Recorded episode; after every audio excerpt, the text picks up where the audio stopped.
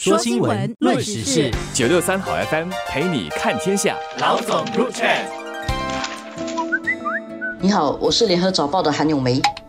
你好，我是联合早报的洪一婷。最近天气真的是很奇怪，三月里已经不是小雨啊，三月里面是每天下午都下大雨。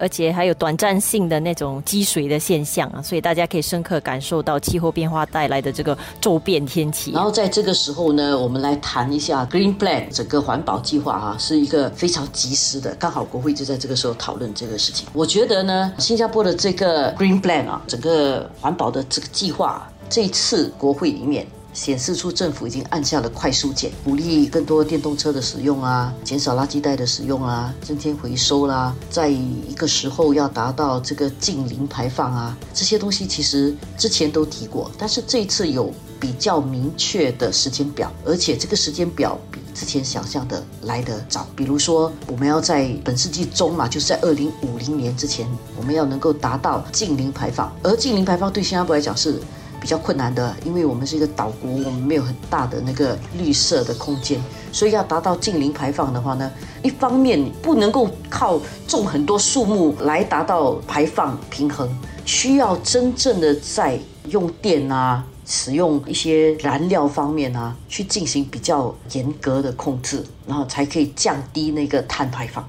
当然，新加坡已经开始实施碳税了，然后这个碳税的这个价格啊，会逐年的一直增加了。这个碳税最主要影响到的，当然就是一些比较大的，就是呃用电量啊，或者是制造商啊，就业界来讲，这些跟呃能源方面有关的一些企业的话，会受到比较大的影响了。所以这方面主要是希望业者那一方面呢，多一点控制，在整个能源效率方面能够提高。但是增加碳税其实不是一个。净增加碳税的，就是增加的碳税会拿来回放到企业去鼓励他们转换。为什么？因为企业如果要转换成呃非传统的那种呃用电方式啊，利用能源的方式的话呢，是需要另外的投资，跟你需要蛮多的一些新的设施和转换你的工作运作方式，而这个是需要成本的。所以增加这个碳税的目的是回放到企业去鼓励。啊，转换，所以它不是一个净的税收，它其实是一个收了之后呢，鼓励人们为了减低那个排放嘛，你需要做的另外的投资，你在交了这个碳税之后，如果你做另外投资，它会啊回放到。你的那些投资里面去，所以这这个观念也是蛮重要的。它不是一个纯粹的惩罚的机制，它是一个鼓励的机制，而且是更大力的去推动鼓励。它的那个推动了的幅度很大。说新闻，论时事，九六三好 FM 陪你看天下。老总入场。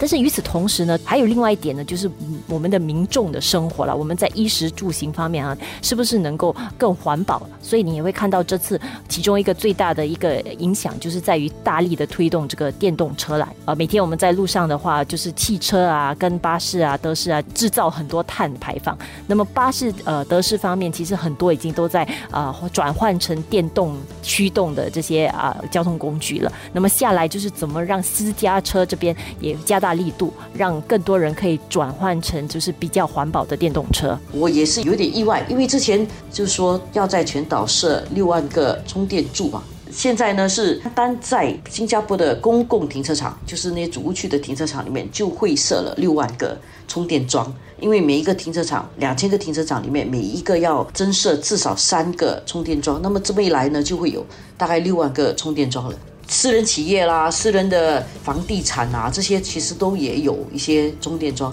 那换句话说，我们可以想象，在不久的将来啊，几年后，我们就会超过十万个充电桩，因为六万嘛，加上还有一些私人的。如果有十万个充电桩的话，我感觉上这个比油站还多啊。这么说，这个电动车充电完全就不会比你去油站打油来的不方便，甚至还更方便。这么一来呢，我相信会有更多人会会转换成。电动车，而且交通部长易华人也有特别提到，其实现在来讲的话，虽然这个电动车的使用是有增加，不过其实有蛮多还是住在就是私宅的住户了，所以当然下来我们看到在祖屋区哈，就是比较广泛的呃增设了这个充电桩以后，可以想象的就是至少会让更多人就是去呃采用这个电动车了，因为毕竟之前很多人的一些担忧就觉得充电设施不足嘛，特别说在祖屋区的话，其实住着蛮多人的，如果你没有足够的充电桩，到了晚上大家回家都想要充电的话，怎么确保有足够的这个充电设施？然后隔天你又要出行又要使用你的车的话，车开不动怎么办？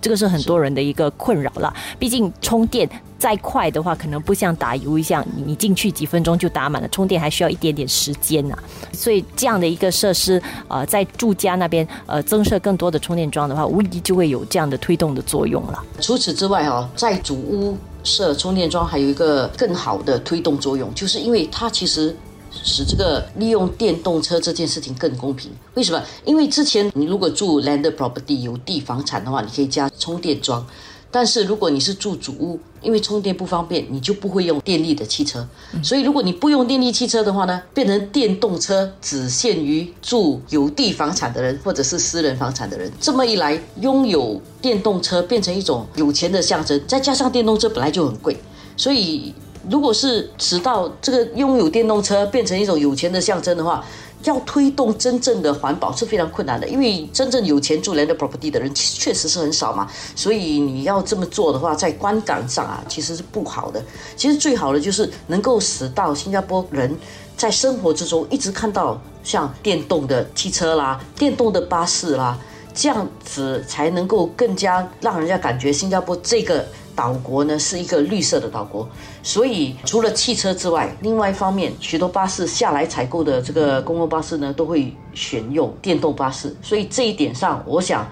对人们的体会会更加深刻，就让你觉得说，传统的那种汽油会增加排放的这些交通工具啊，会慢慢走入历史了。说新闻，论时事，九六三好 FM 陪你看天下。老总入场。你好，我是联合早报的韩永梅。你好，我是联合早报的洪一婷。最近天气真的是很奇怪，三月里已经不是小雨哦，三月里面是每天下午都下大雨。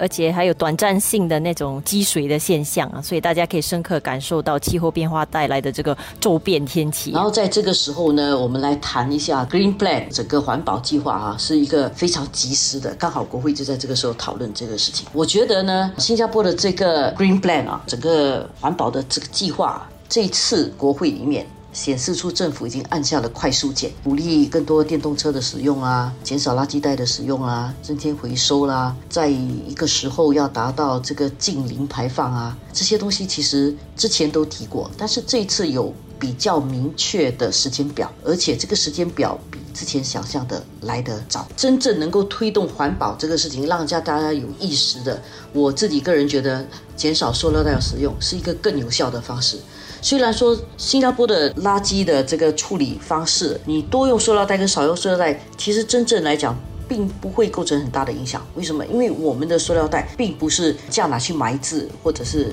丢掉的。我们的新加坡的垃圾呢是焚化的，焚化之后呢，呃，去埋置的话，其实塑料袋真正构成环保问题不如其他的那种埋置垃圾的这么严重。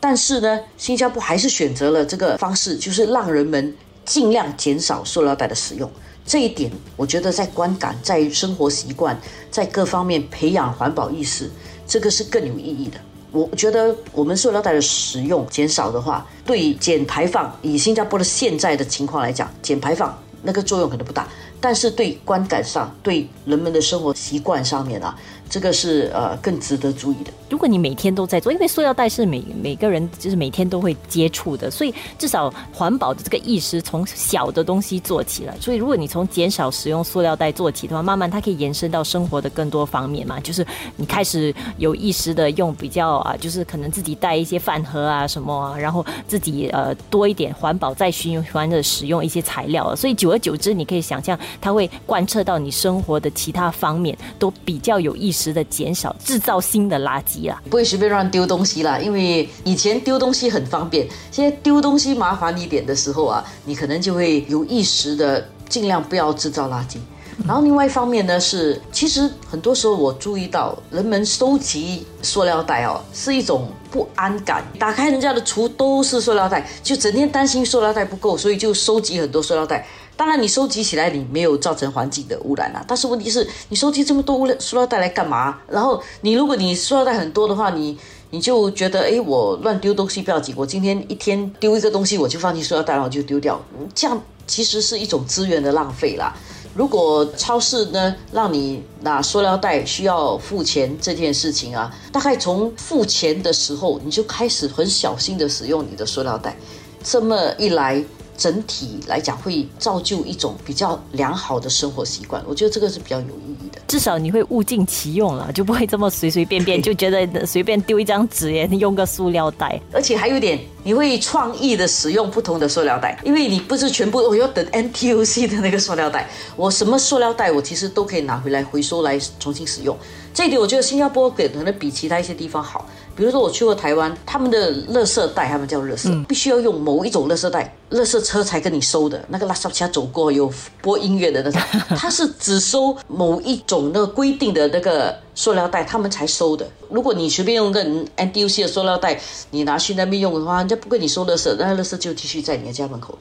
所以，呃，新加坡已经算是非常幸运的，因为你，你只要有一个塑料袋或者一个什么可以丢掉的袋子，你就可以拿来放你的垃圾，然后就拿去处理。所以，我觉得这一点来讲哈，我们。在这么幸福的这个新加坡，我们更要有意识的去呃珍惜我们的这个方便。说新闻，论时事，九六三好 FM 陪你看天下。老总入 chat。而且事实上，我是觉得我们每天生活中，其实你会接触到很多东西是有很多包装的，所以这些包装其实和你不浪费的话，你把它收起来都可以作为就是呃装垃圾的袋子。所以其实很多时候你可能不太需要额外的塑料袋，只要你善加利用这些资源。的话，就比方说你一个册子，十二卷册子，然后其实那个袋子本身也是一个蛮大的袋子。想象一下，你用完那些册子以后，其实那个袋子就可以拿来装垃圾了。所以，所以如果我们这样的意识的话，其实就可以更好的就是重复使用这些呃资源。还有一点就是在丢垃圾的时候，也是有一有一个窍门，